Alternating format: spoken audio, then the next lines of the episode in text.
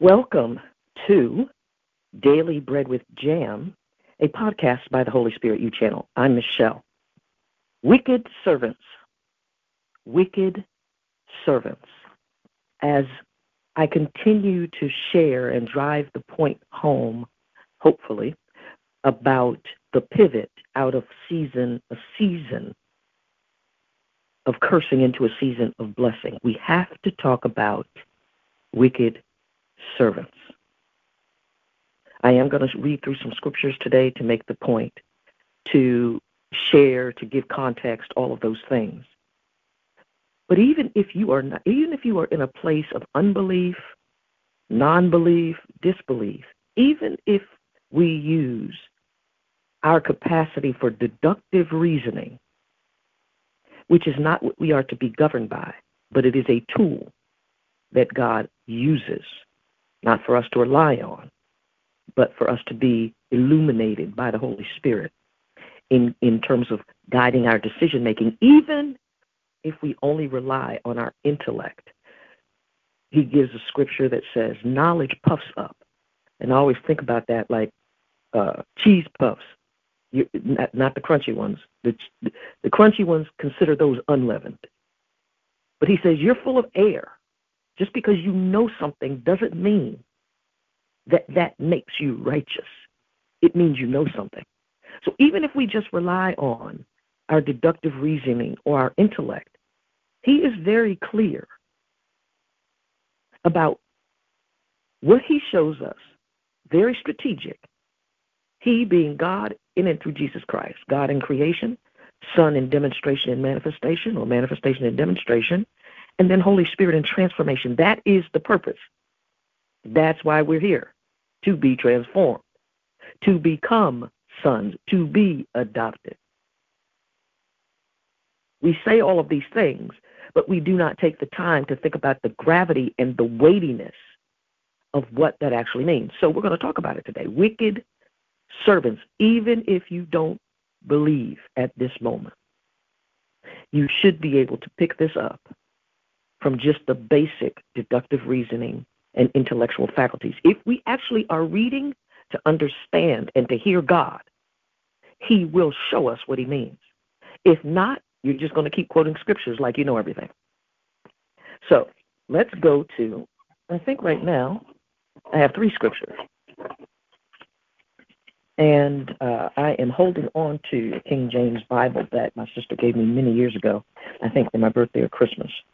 Uh, they only happen to be three days apart, but I am grateful to have a family that has always honored both my birthday and Christmas. So I'm grateful for that. I still have this Bible with the original cover, although it's I don't know how many years old, and it's still in good shape. So uh, I hold it close. I have all kinds of writings in here. You should write in your Bible. That's that's why I believe in having print. You need to interact with the Word. The Word is not about technology. Technology is a tool, just like everything else. It's a resource. So I use technology all the time. But when I'm trying to hear from the Lord, when I need to hear more than what I'm hearing from Him, I move away from technology and I get my hands on His Word or I get somewhere where I'm not distracted by technology. Uh, you're welcome. That was a side note. But at any rate, Matthew 25, 26, that's where we're going to be, at least for this first scripture. And today on Daily Bread with Jam, I'm talking about wicked servants. Now, as I always say, read the full gospel, read the whole Bible.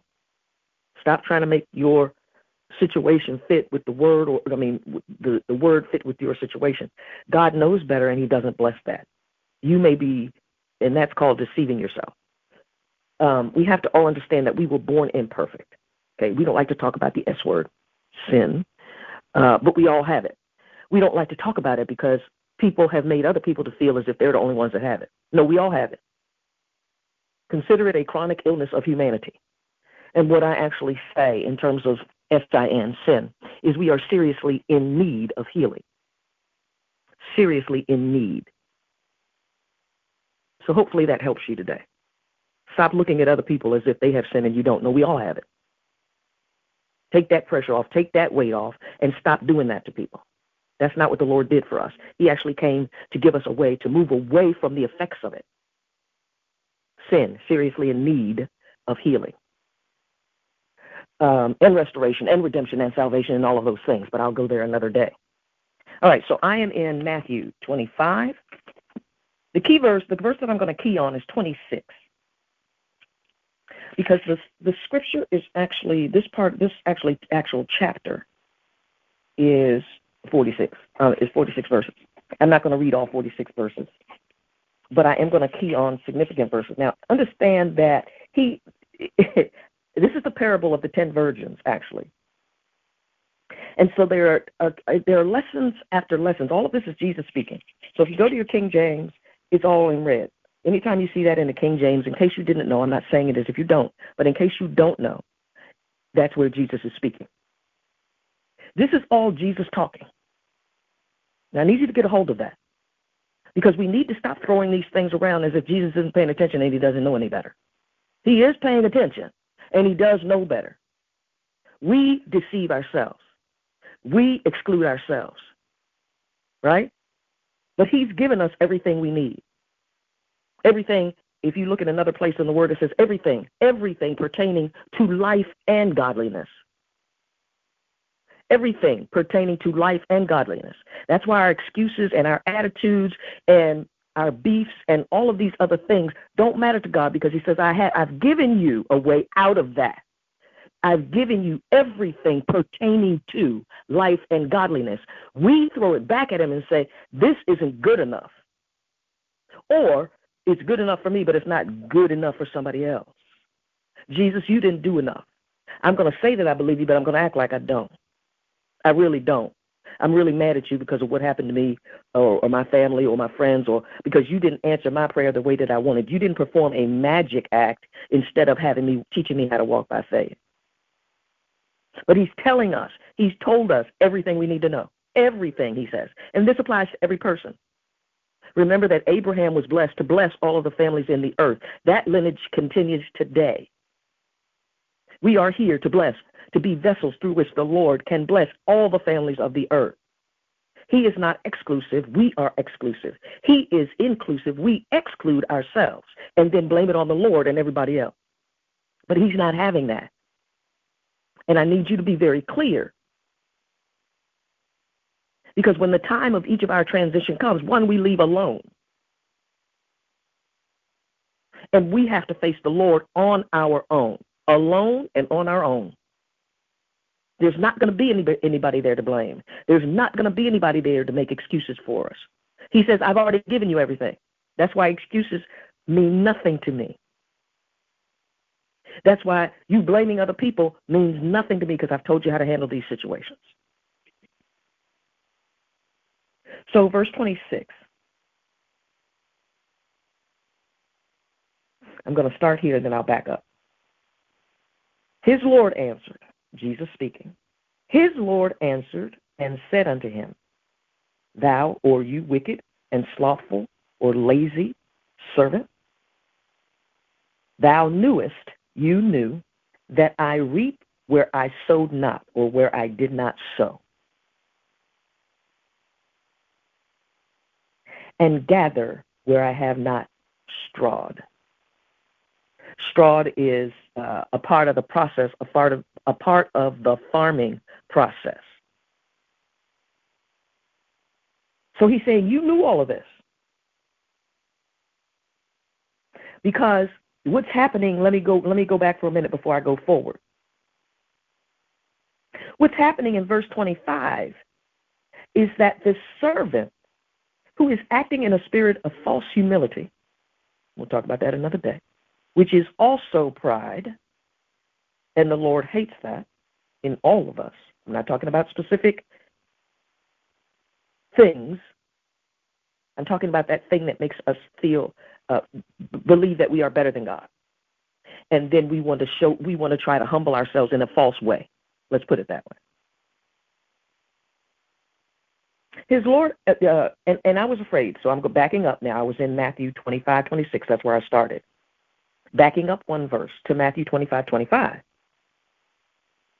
The servant had told the Lord, or, or his Lord, and I was afraid,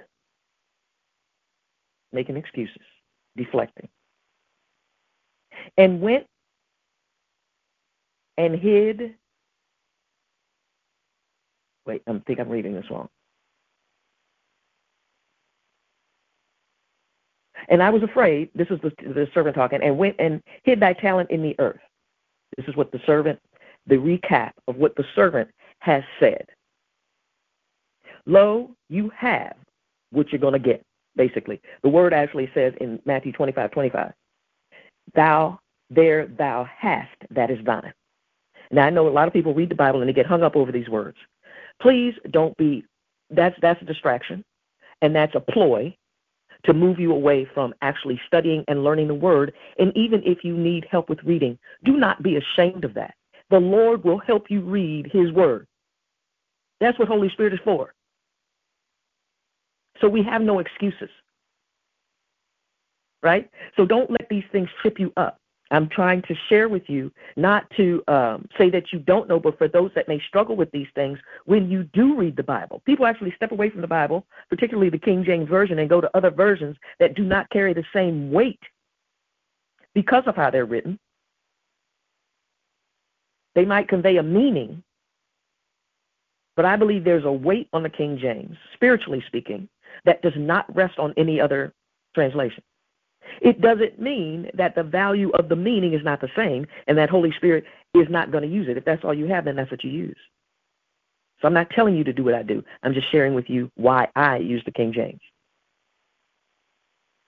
So basically, we have false humility and excuse making, deflection from this servant who's saying, "Oh, um, yeah, I, I I know you to be all of this and that and the other." So he's giving lip service, and he's expecting that the person that entrusted to him the responsibility of doing what he needed to do to bring back a harvest. Now, we, will talk about the investment piece of this because I know we, we major on, interestingly enough, we major on the, the, the, the supposed principle of sowing money as seed. But this is more investment. Investment also multiplies, but investment is different than sowing, and I'll tell you why, agriculturally speaking. Investment is not a farming process. Investment is a process that multiplies money, but it doesn't actually bring life. It doesn't, the process of investment does not bring life. Think about what I'm saying, and I'll go into that a little deeper in another segment. We're going to talk about the difference between sowing and investment. So he says, I told you to go invest. And you coming at me saying you know all of these things about me, and the the the lord of the house or the person that was overseeing the house and entrusted these responsibilities to the servant says, Well, if you know all of these things, then you should have gone and done what I told you. That's basically what he's saying. You claim you know, and yet you don't act like you know. This is how we treat the Lord, by the way. Oh Lord, I know you to be holy and righteous and true, and and you are ever present and uh, all knowing and all powerful, but I'm going to go do my thing and think you don't know. David said, if I go to heaven, you're there. If I go to hell, you're there. And he's everywhere in between. Any questions? This servant is trying to con the person who gave him the responsibility, who, by the way, already knew who the servant was. I am certain that the person who was the overseer already knew the personality and the, the tendencies and the inclination of this particular person, which is why he only got one because he says, let's see what you're going to do. I'm going to leave you in charge and I'm going to give you something. But I'm not going to give you what I'm giving the other two. So let's back up again. He says, Then he which had received the one talent came. This is still Jesus talking. Jesus is telling the story. Lord, I knew thee. So this is what I just said. Lord, I knew thee that thou art an hard man, hardworking, relentless, merciless. And I don't mean that in a mean way. That's not what this is saying. He knows business. He knows how to get things done. And so he's basically, this is a business person. It doesn't, we're not clear as to whether or not he has a family, so we're not going to talk about that. But he's at a minimum a good business person. And that's what this wicked servant is playing on. I'm going to I'm going to appeal to his ego. Gender reference intended. I'm going to in, uh, appeal to his ego. I knew you to be. I know you to be these things. Reaping where you had not sown. So investing, running his business. He's getting a harvest of things where he may not have been the original seed sower. We are all part of this process, by the way. We are reaping harvest of things where we were not the original seed sower, but we're also reaping the harvest of things that we are the original seed sower. The harvest is dictated by the seed. The seed dictates dictates the harvest. Keep that in mind as you look at your life. So he's making excuses, he's deflecting, he's giving every excuse possible and every reason he can come up with, false humility, for why he's poor and doesn't have more than he has. And I'm telling you right now that based on the principle that Jesus is conveying, when the when the overseer left, he already knew that. Good leaders always know their people. It doesn't mean that they don't try to help them, support them, give them other opportunities, bear with them, give them grace, give them instruction, offer them training. Do not think he left this one talent in the hand of a person that he didn't know, even just one. I need you to think about that because Jesus is telling, Jesus speaks parabolically. So he's telling the story about the wicked servant, but he's also talking about many of us. This, all of this is about us, not them, not they. It's about us. Well, those disciples know we are those disciples. If we believe if we are attempting to believe, if we are earnestly desiring to believe, we are the disciples. Stop excluding yourself out of things that the Lord could help you grow out of and into victory with and into blessing with.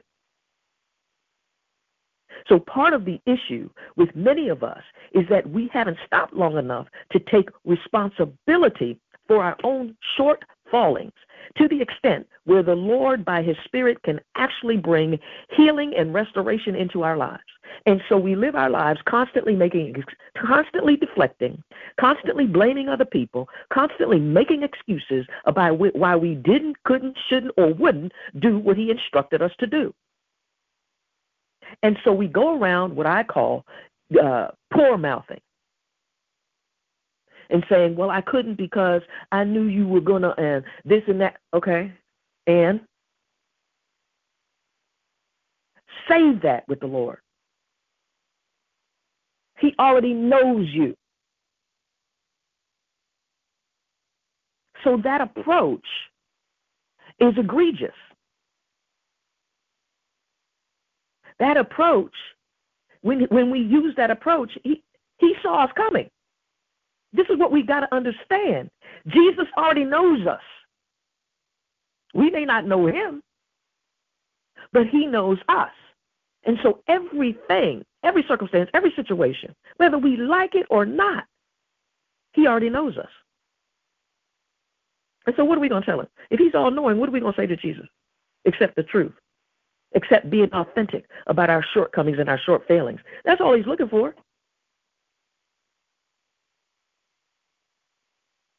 Jesus is not trying to, he's not going to compete with our ego because he says that's, mm, that's not going to get us anything. The thing that needed to be done, he did death, burial, resurrection, death on the cross, burial, resurrection, outpouring of Holy Spirit. That's it. That's everything that needed to be. That was the completion of the process. When you when he said it is finished on the cross, what do you think he was talking about? He wasn't talking about I'm getting ready to die now, although that was a part of the process. He was saying, The work that I was sent here to do is complete. I am up on this cross.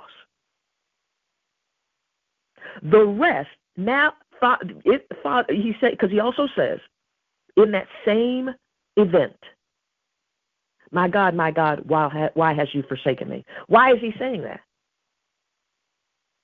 Because there was a moment in all eternity when Father, the Father of heaven, God Almighty, could not look at his own Son for the sin that he was bearing on our behalf. And he turned away. And that was a place where Jesus had never been. So in that moment, Jesus felt the weight, literally, of all sin. He couldn't say it is finished if he didn't know where it began. And we're going to come to him with excuses and deflections and blame and exclusion.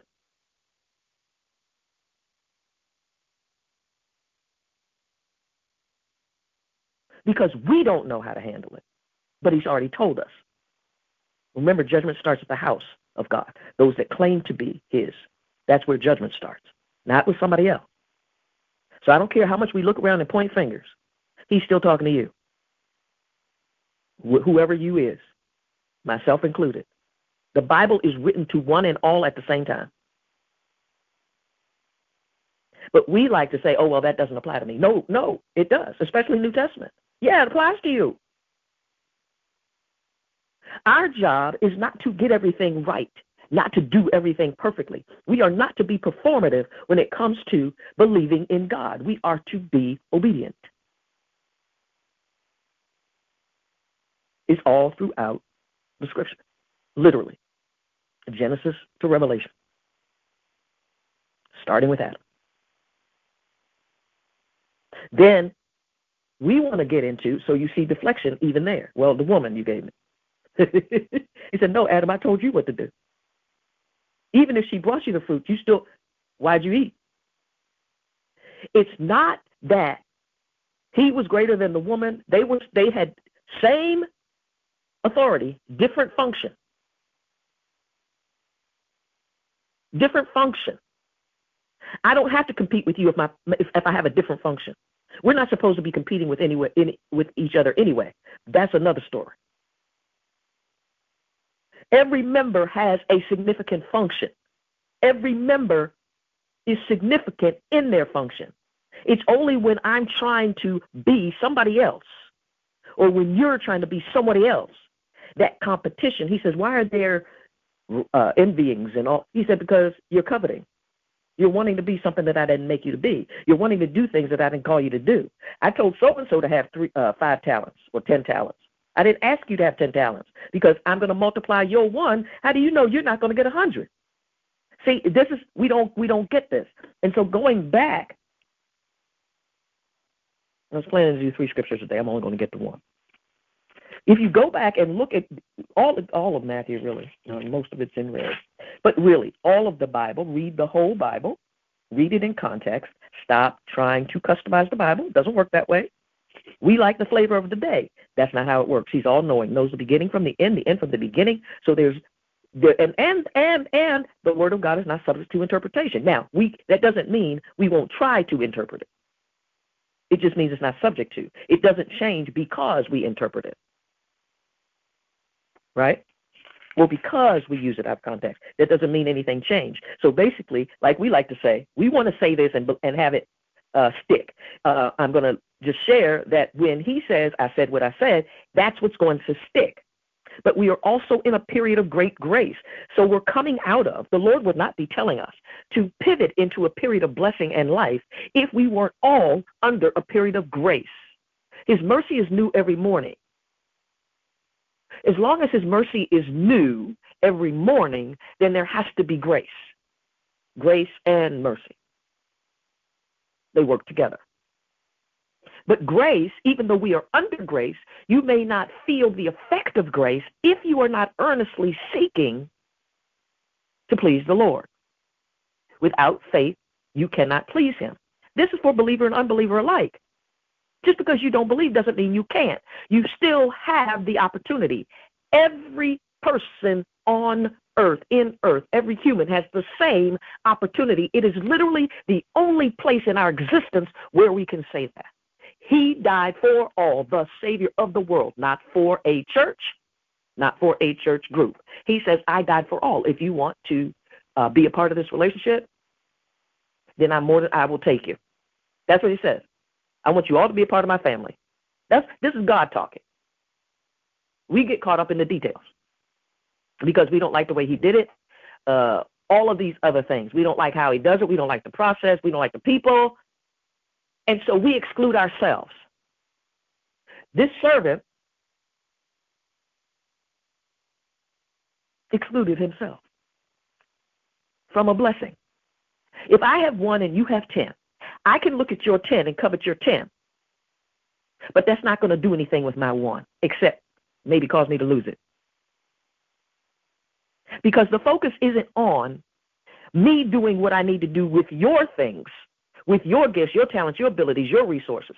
The focus for each and every single one of us is to do what we are supposed to do with what we have been given ourselves. Because since this is all spiritual, we do not know, we have not yet imagined the level of blessing or multiplication that can take something that looks like nothing and make it more than we we, we don't know.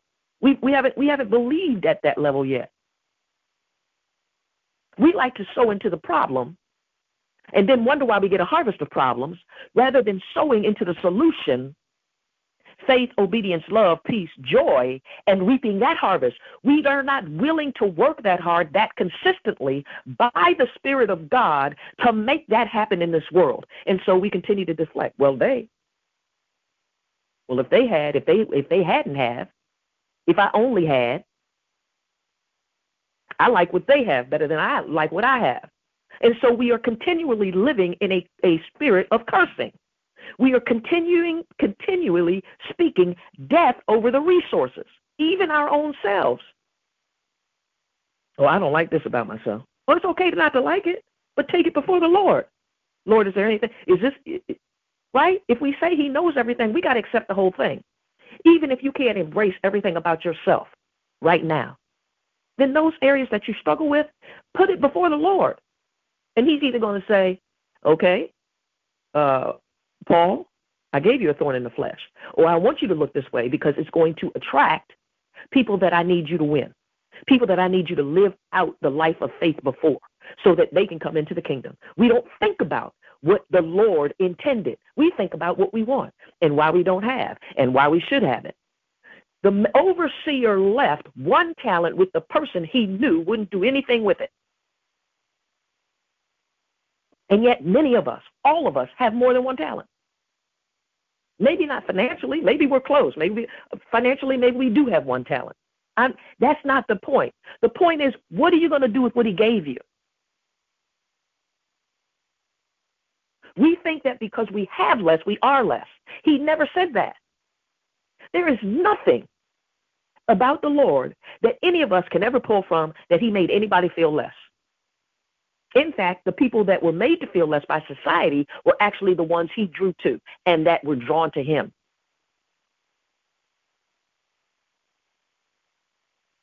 What does it take for us to get this? Yes, it takes the revelation of the Lord. But once he gives the revelation, what, what are we doing with that? Are we cursing the revelation or are we blessing the revelation? When you receive something, everything is a test. After a certain point in our lives, and it might be different for each of us because we all grow at different rates, just like we do physically. We all go spiritually at different rates, just like we do physically.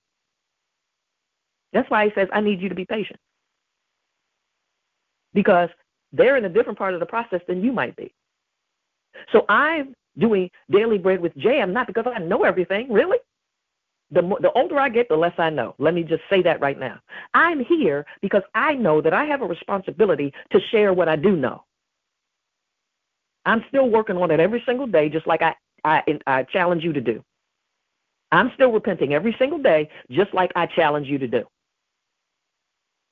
I still have moments where it's like, Lord, really? This is what we're doing right now?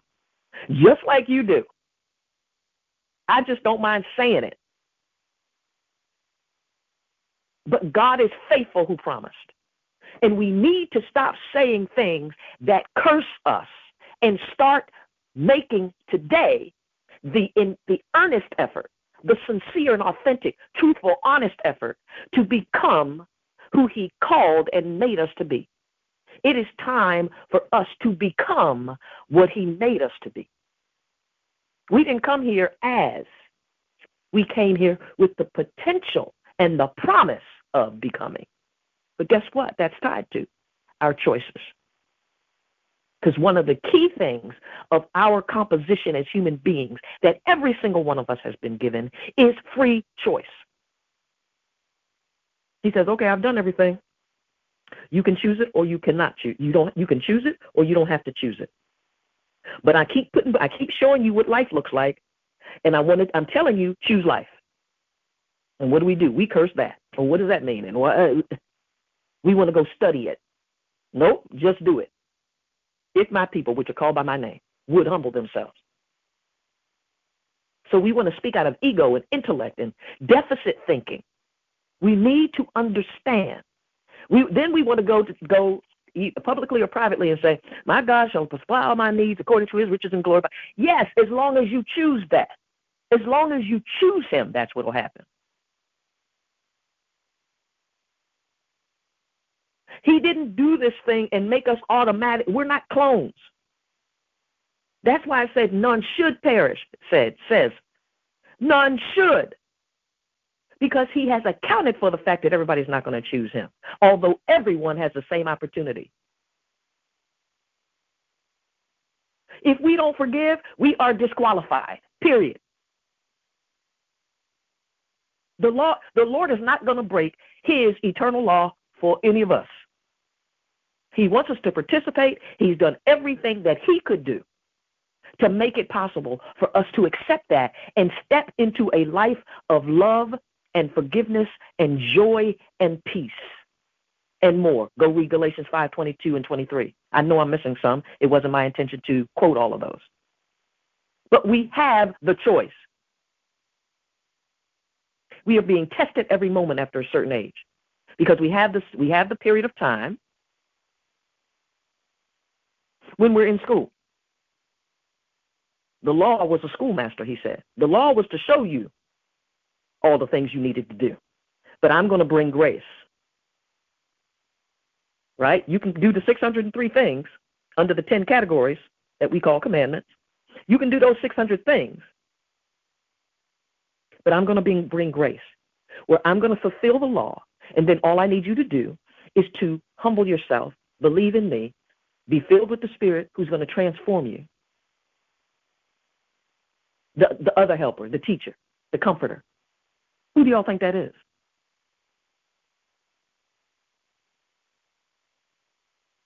Because I used to say to the Lord, well, if it were up to me, I would have, I would have, uh, well, if I had the power, or not if I had the power like I was trying to be God, not that, but I know you've said it too, where you, where you're in a situation, it's not quite going the way you want, the outcome isn't quite what you thought it would be, and you're like, Lord, you know I can't handle it because if I would, I would have done something different. And every time now I hear him say, and it would have been wrong, right? So whether it's the timing of the Lord, the amount of the resource, everything becomes part of the process But the seed is the word of God. And that's what I, I need you all to understand. The seed is never something other than the word of God, being sown by the Spirit of God. So I can read the Bible to you because I earnestly desire for you that Christ be made real to you. That you come into this thing, that we move out of these uh, religious constructs that limit us into a place of understanding, a place of blessing and understanding that what Christ did, what he gives, the love he has is eternal and it is more than enough for each and every single one of us. We are not limiting him. I mean, he is not limited. We are limiting him because we have decided. We have decided. And so we interfere with the process of blessing when in fact the lineage of Christ says, I came to bless all the families of the earth. All all, A L L, all. If you don't know what that means, look it up. But we talk like we did something. We didn't. We're all in the same boat. I have to believe and do the things of obedience and uh, walking out oh, by the way, in case I haven't said it, your deliverance is embedded in your obedience. So literally, when you obey the Lord, he's walking you out of some things. Into life, out of into blessing, out of cursing. Is it easy? No. But it is simple. And it's available to all, A L L, not just those you like, not just those that look like you, not just those that live near you, have the same amount of money, have a great credit score, go to the same school. The, the constructs that we place on other humans, ourselves and other humans, do not apply in the kingdom of God. I'm not sure why we don't understand that yet.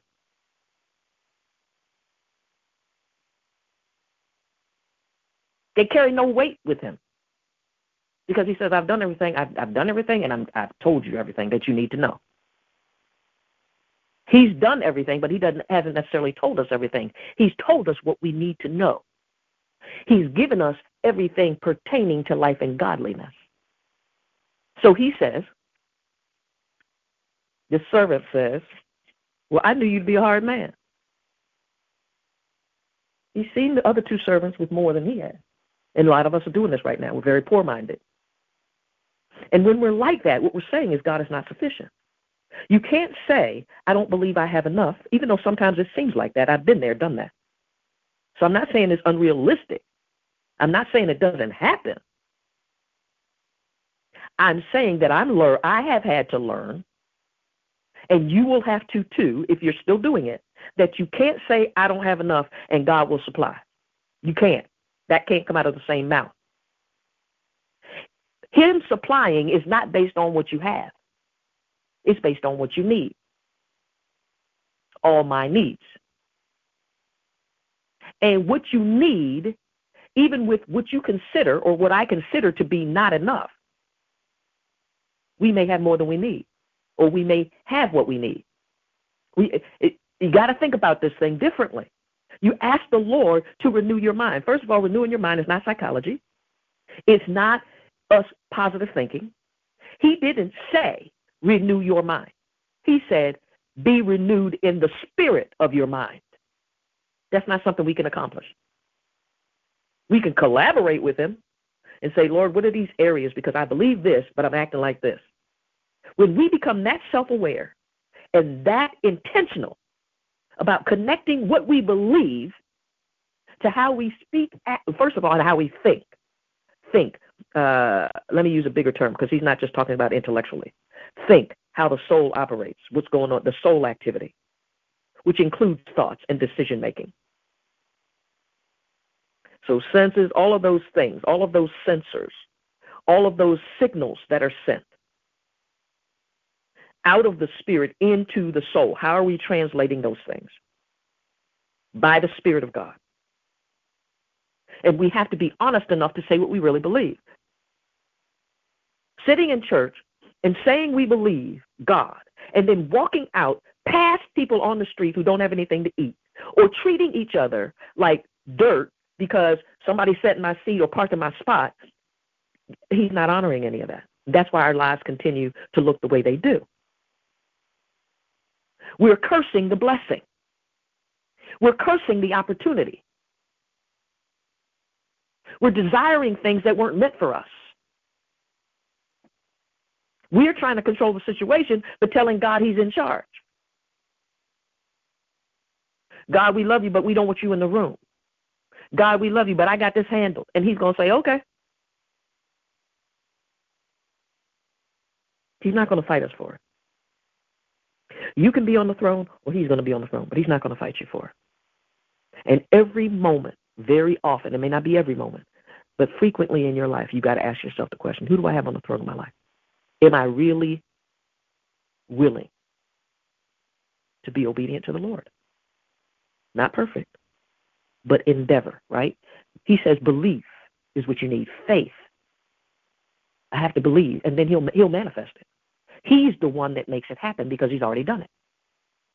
We don't even have enough information to know where to start. But we think we got it under control. Control is a myth.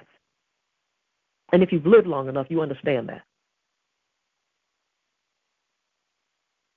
I should be at the post office right now or the library. What do I mean by that? When I was younger, I was very shy and, int- and introverted to boot. So my career was going to be at the post office or the library. That's what I was going to be doing. I love books. I still do to this day. I love libraries. I even still love the post office, to be honest with you. The structure of it. I'm a military brat, and so military brats will understand. There's something about the structure of things. I don't know. I don't know if it's a comfort, but the order of it. So I should be at the post office or the library right now, not doing this podcast. But if you live long enough,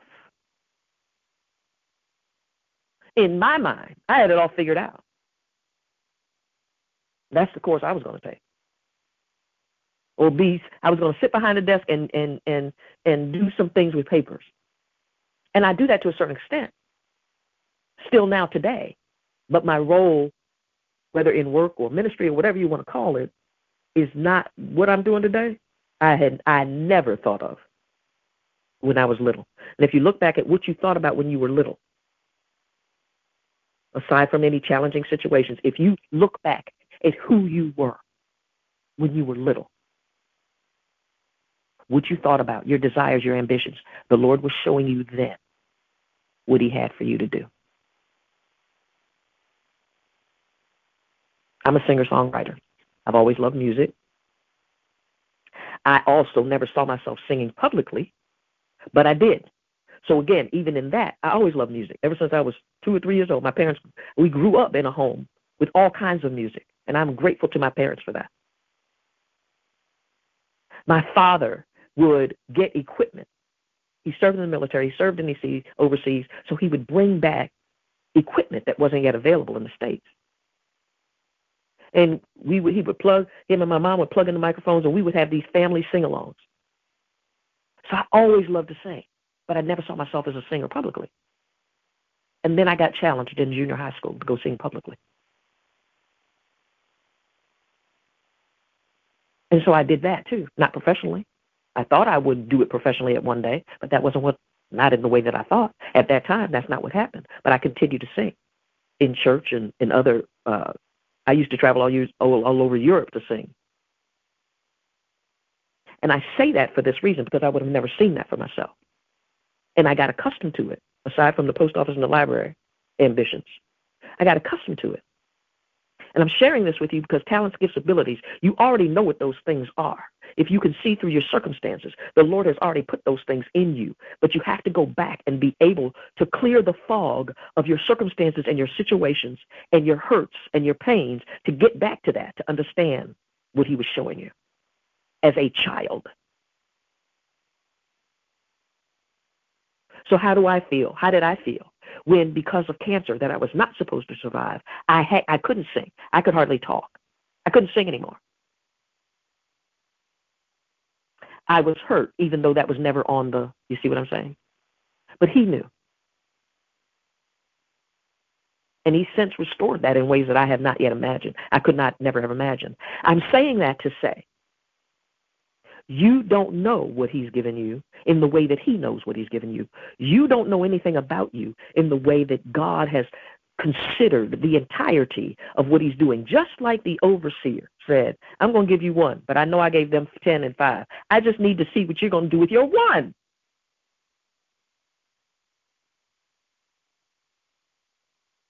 That's the test. That's why he says, don't covet, because you don't know what comes with all of that. They are graced for that, but you may not be graced for that. So why do we continue to curse the blessing? This is a time and a season. I'm going to get back to the last part of this scripture or the last uh, few things I want to say uh, before I close out for this segment. We have got to earnestly endeavor individually and thus collectively because the collective does not happen without the individuals that contribute to it. So what we are getting is what we have put into it.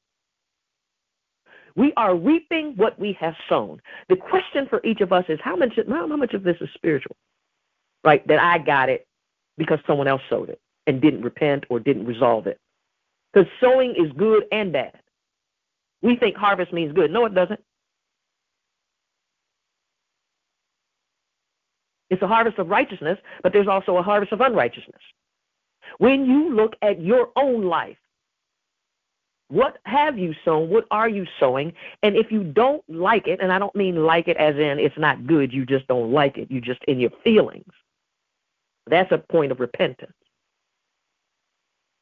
We have the capacity when something comes to us that does not align in our lives or in the world, which is people, then we take that to the Lord.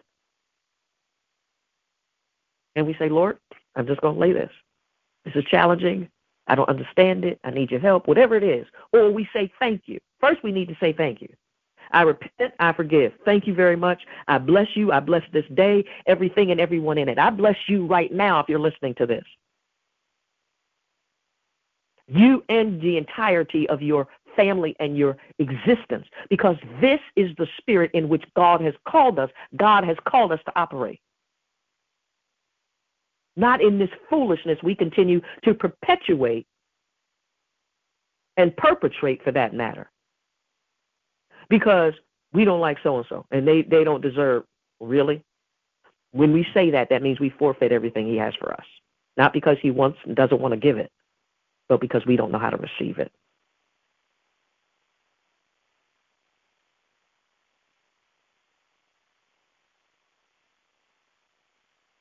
We've got to do better.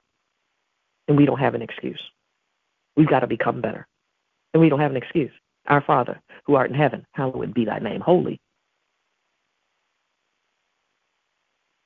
Holy is your name. Your kingdom come.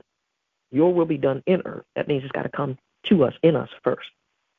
In the earthen vessel, in the earth, before it can be on the earth. That's the process. That's the order. Give us this day our daily bread, and I'll add the jam. And forgive us as contractual, if then. That's covenant language. As we forgive. So if you're not asing, he's not forgiving. Don't deceive yourself. He said what he said. You can interpret it to make yourself feel better about it. But he said what he said. And that applies to every single one of us. One of us. Stop calling out people publicly. Either individuals, groups, whatever.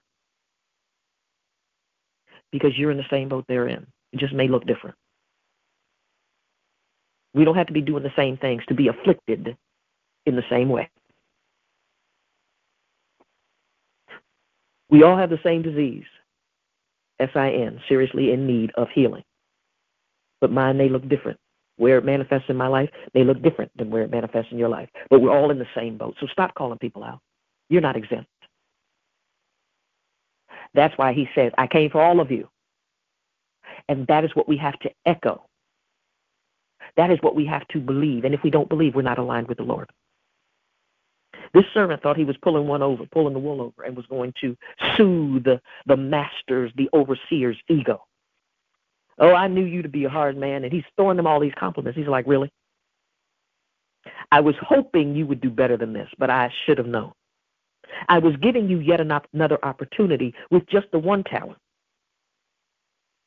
just to see if you could follow the instructions. Because I had something for you that you have now forfeited. wicked servants. How much of your life are you cursing rather than blessing? How many opportunities have you missed because you decided that what you knew, believed, felt, saw, tasted, desired was greater than what the Lord could do in and through you? It's not too late. I am grateful for the grace of God to me and my family, but also for you because it's still there. He's not exclusive, He is inclusive.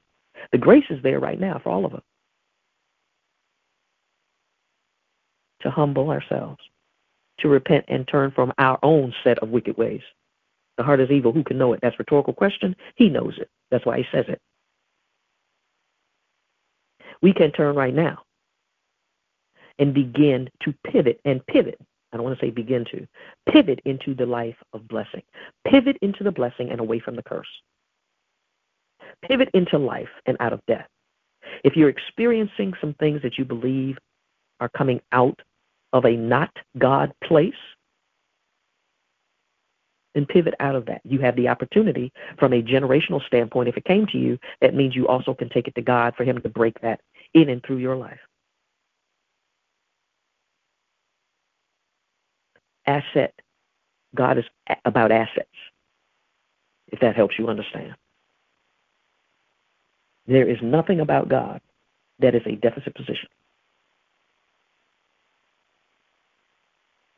Everyone who exists at any moment in time, he is more than capable of, capable of providing for 100% of what they need. So anything that tells us different is a deception and a lie. When people say there's not enough, the earth and the fullness thereof, all they that there that that therein are. He can provide for 100% of every person. The question is, why doesn't that happen? Because we don't allow it. And he's not going to fight us for it. He gave us free choice. And what we see is the result of our choices, not his desire. He's told us, he's shown us, and he sent himself in spirit to execute and demonstrate, to perform. We can't perform, we obey. Then he performs. We say, Yep, you can use me. Yep, I agree. Yep, I take the substitution. Yep, I give you my life, and I want to live yours. I give you, present your body a living sacrifice. It's oxymoronic because sacrifice is usually on an altar, as we see in the Old Testament. But he's saying, no, I need you to, I need you to give up what you think it should be and let me actually make it what it's supposed to be. So your heart is always going to be on the altar, but I need you to keep moving because I'm going to make it all right. I cause all things to work together for your good but you're gonna you're you're gonna have constant me cues. That means you're on the altar. Metaphorically speaking, spiritually speaking, you have to be the one that's willing to give up what you think is your life and actually live the life of God by the power of His Spirit in the name of Jesus. Available to every single person. Stop talking about equal opportunity, and the greatest equal opportunity ever is in Christ. It doesn't manifest here because that's not what we choose. And then the execution is horrible. So we are intent on excluding people when God says that's not who I am. What I did was for everybody. Whosoever will. I need you to understand that there will be some that have 10, 10 talents.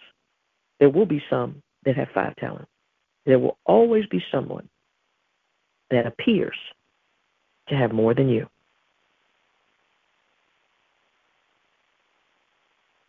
But I have also told you not to covet and, and envy and be jealous because you don't know what your one can bring, what I have designed it to bring, just out of your obedience and your co labor and collaboration with me. You don't know what's in that seed. You don't know how big that harvest is. I'm talking about true harvest, true seed, not just money investment. If we operate according to according to the laws of God, He will tell us what to do with every resource. I want to encourage you today. I want to challenge you.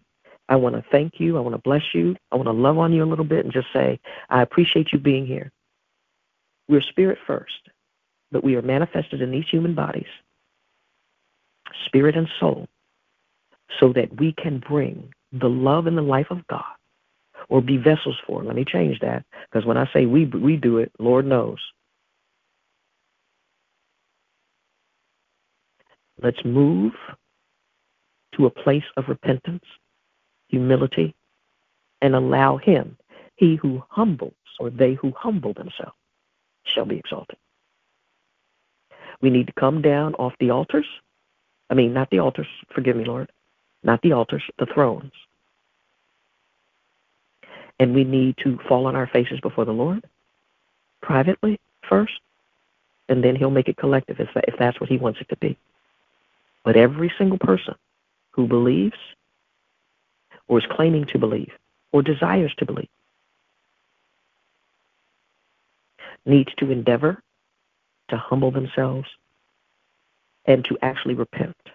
Repent, for the kingdom is at hand, is what John said. Since the sacrifice of Christ, the death, burial, and resurrection has already taken place, the kingdom is now in hand. How much how much more then should we repent? It's not that we should take anything for granted at all.